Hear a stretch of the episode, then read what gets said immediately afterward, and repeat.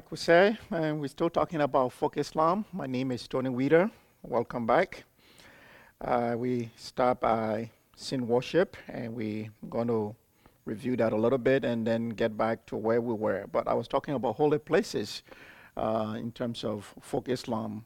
Holy places, I was trying to to mention that many times people in the West or Western Europe have no clue what that means, but uh, in most non-Western countries or the Southern Church, what you call it, a lot of people uh, over there where holy places is really important to them, or holy people in Addis Ababa, Ethiopia, the, uh, the holy men who goes around with crosses, and men and women rush to them and kissing their rings or kissing the crosses, and these are holy people.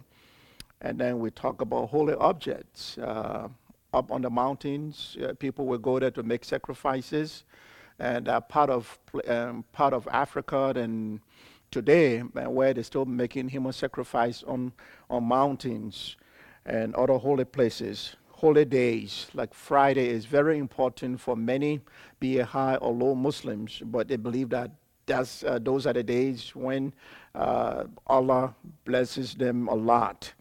Uh, so those holy days are kept and then holy food. Not that the food itself is holy, but the way you eat it and how you eat it and those you eat it with. Um, all of these things, uh, again, I will continue to reinforce this. We as Christians need to understand them because when we understand them, they make it very easier for us to minister to people. And then you have holy water. Uh, you won't believe it, but some part of, again, West Africa, people will put water in the bottle and we'll talk about how, how folk Muslims use that. Put water in the bottle and they will drink it, and it's for protection. They walk around with it, and what have you. Holy burial. Um, recently, if some of you re- uh, remember the killing of bin Laden, where the U.S. government took upon themselves to actually bury bin Laden at sea, but bury him as a Muslim and went through all the rituals and what have you. So these are some of the things I wanted to just reinforce before we go back to number two, sin worship, wearing charms, amulets, drinking, and blessed, blessed water, things like that.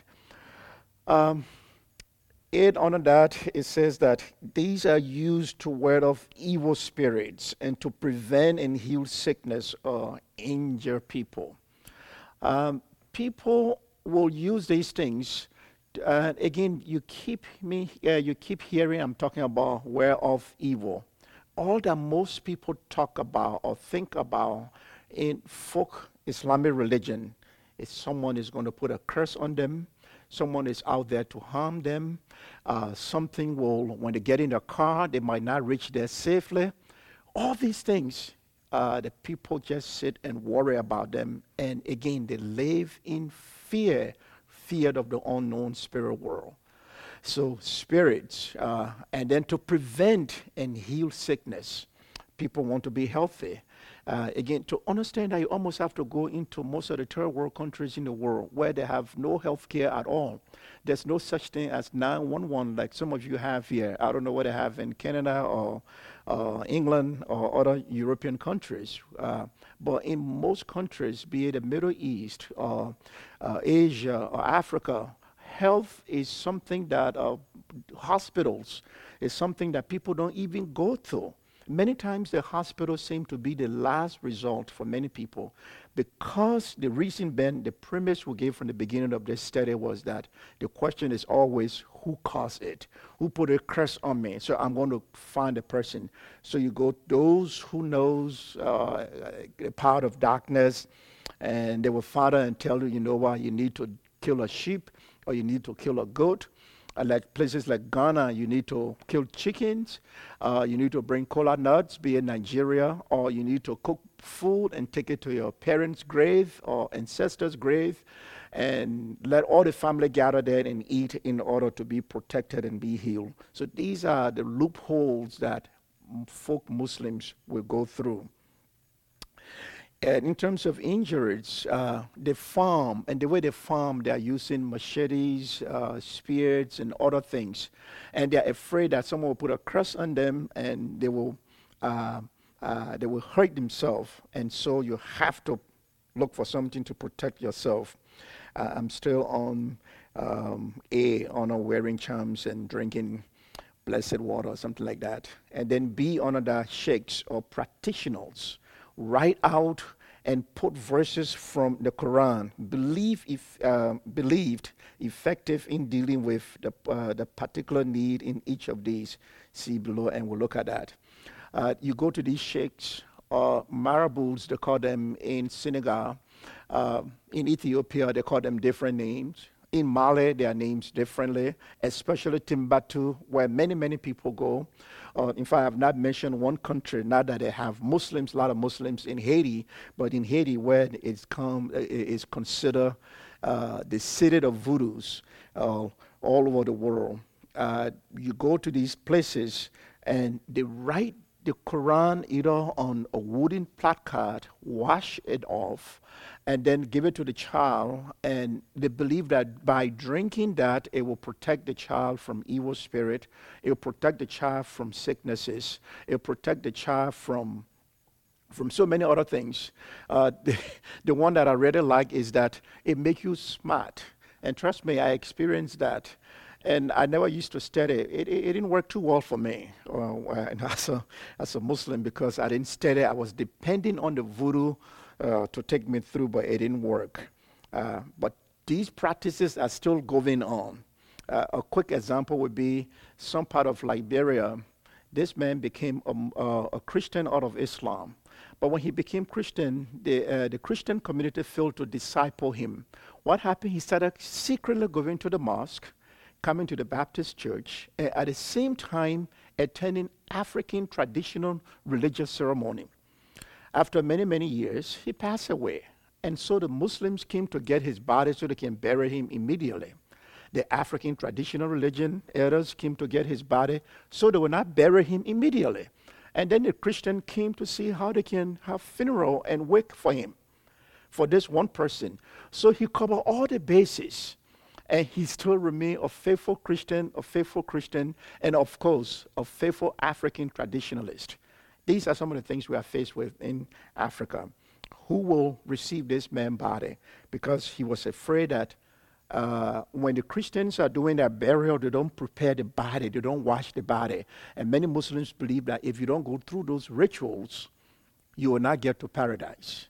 And so he was afraid of that. And then when you come to the African traditional religion, as a male within a society and as a former leader within an African traditional religion, if he's not buried uh, properly, and the fourth day for them to go uh, reopen the grave, his spirit will be bound within the grave. So he was afraid of that. So, all in all, he was playing game with God and with himself. But we need to understand these practices as Christians as we go about. Um, again, let me go over that. That certain sheikhs, meaning practitioners, write out and put verses from the Quran uh, believed to affect their lives. And today that is uh, uh, happening. I gave you a quick example in Senegal. In Senegal, what do we do? They write these verses on envelopes and hang them to the doorpost. You remember Deuteronomy chapter 6 in the Bible that you write the scripture on the doorpost to carry with them?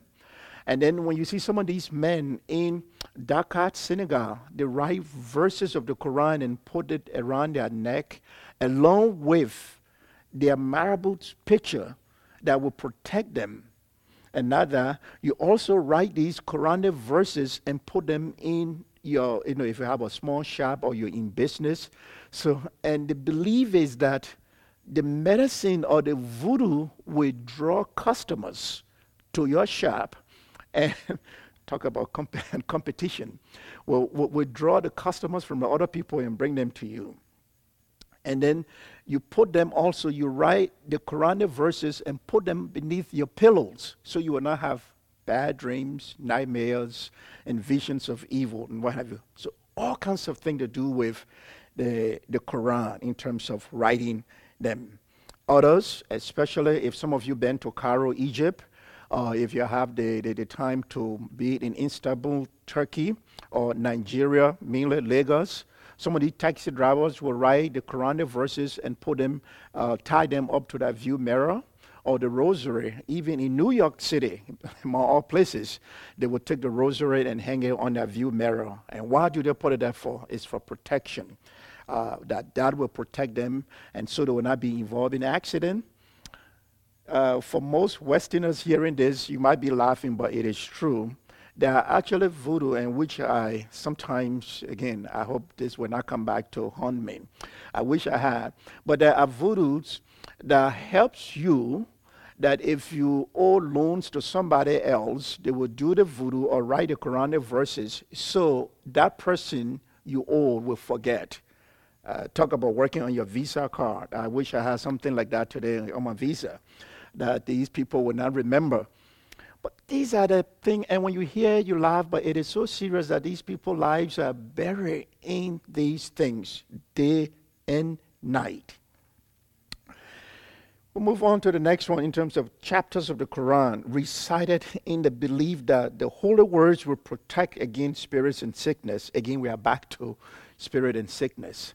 Um, uh, you won't believe this. Uh, in Liberia, uh, Kenya, um, part of Somalia, part of Egypt, uh, Asia, and Latin America, even the Bible is used for that, where people will use Bible verses to uh, drive away evil spirit. Do you know that in folk Islam, every Muslim within that context, before they enter the bathroom, they have to enter with their left foot. You know, I, I thank God when I became a Christian that I didn't have to remember which foot to put first before I enter the bathroom. Now I can actually go in the bathroom and use it instead of wondering which foot first. And those are some of the things people live in, a burden on them uh, which foot to put first uh, before you enter the bathroom. And then when you sit, it is believed that every empty seat or space is occupied by the spirits. And therefore, before a Muslim sit in a chair, he have to repeat the phrase, Allahu Akbar, God is great when he enter his car, he has to say this silence prayer uh, because the seat is empty, a spirit is sitting in there. So instead of sitting over the spirit, he repeat a phrase that says, you know, Allahu al God is great. And before he said, so everywhere he goes, he says a verse of the Quran or repeat the name of the prophet or repeat the name of his sins, uh, their sins or relatives in order to sit in those places. Now, can you imagine living a life like that? Daily to remember all those things, to do them uh, so you will be in the good graces of your ancestors, to appease them. That's difficult. Trust me, I could not do it. And this is why I am grateful. Again, let me pause here and just let you know, uh, as Christians, how blessed we are that we don't have to do this. And this is why in the book of Hebrews, the author or the writer there, he said, consider why would you want to go back to those things that you used to do? And as Christians, we can ask ourselves, why would we want to do that? And it is so easy, like the Yoruba proverb say, faults are like mountains. We stand on ours to look at others. Uh, the Western world, when you hear this teaching or watch this video, you might say, man, why would you do that? But you have your problem too. Uh, there are people in the West who don't believe in God, believe the Bible, but they are chasing UFOs. You know, these are things that they go after. So you have your own problem, New Age movement and what have you. Uh, truth has become obsolete in, in the context of the West. Uh, truth for you is not true for me. So in this context, you also have your own spirit worship. Uh, you worship other things instead of God. Now we come to certain passages in the Quran where, uh, like Surah chapter 113, to be recited as a protection from all kinds of disease or diseases. And so when you recite 113 of the Quran, that protects you uh, from getting sick. But is it true? And we'll come to the context where we need to put in the Bible and see how God and Christ answer that. And then uh, uh, the Quran now, chapter 114, which means mankind, believed to have power to counteract psychic affections. So that people is believe in the folk Muslim world, especially the Egyptians, Muslims, and the Saudis, and the Kuwaitis, and the Yemenis. Uh, they believe that people who play on your mind. And so what you do, you recite these verses from the Quran to wear off these people so they will not get to you uh, through that means. Surah 94, or the expansion, recite in the morning as protection against toothaches.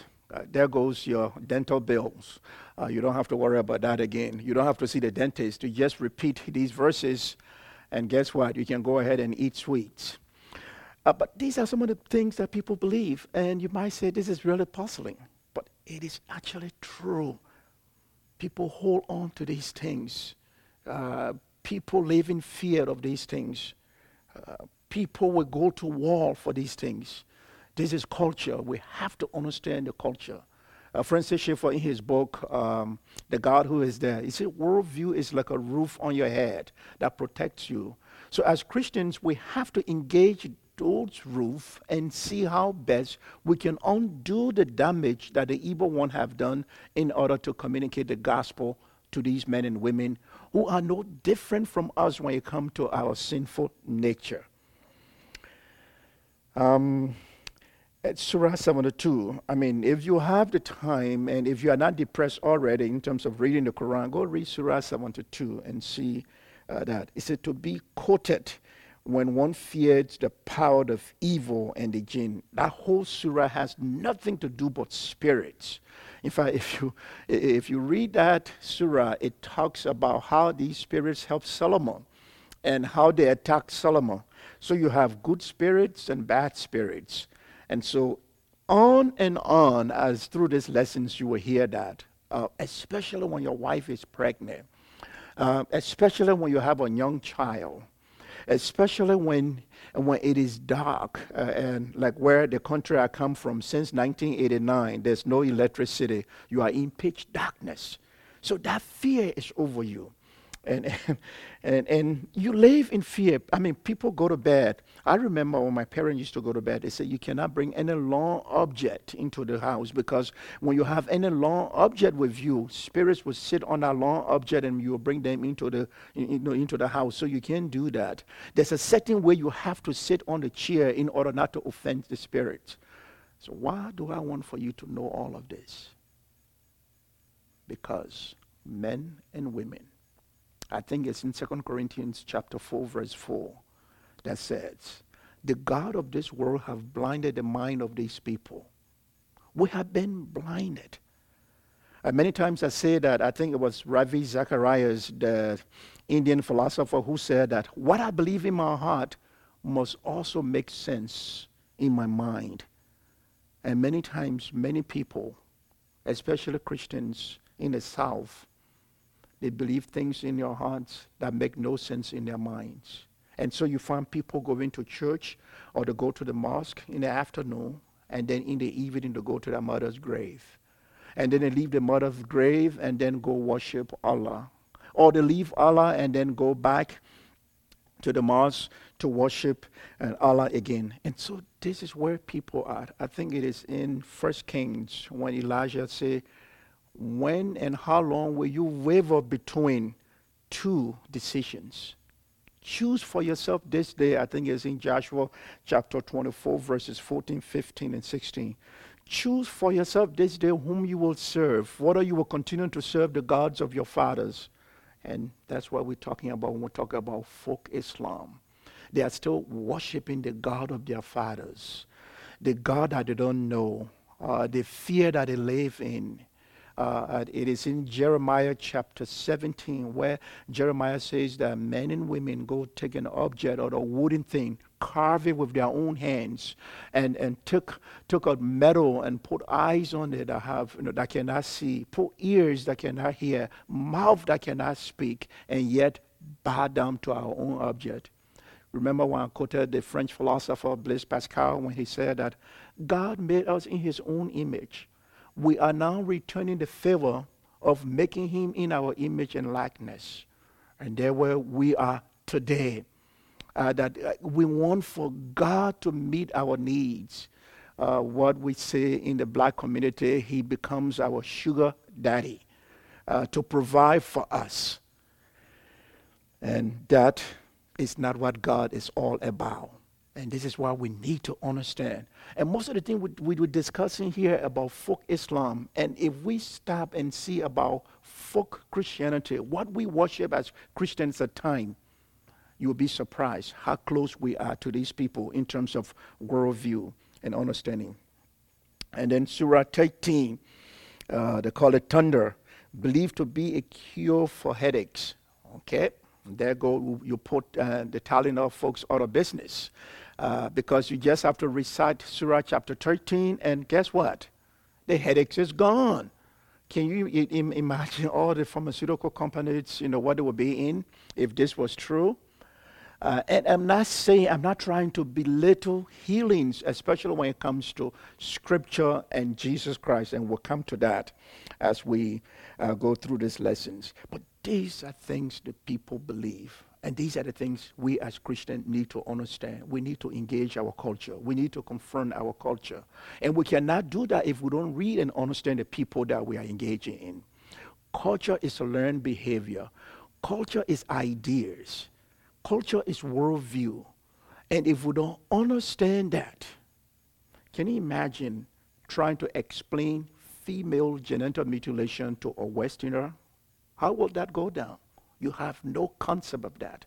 Can you imagine some of the things we have studied about a man or woman taking a young girl or boy, tie him up to a tree, and take a knife and butcher him in order to gain power? How do you wrap your mind around such ideas and philosophy? But yes, it do happen. It happens in these places and people living in fear.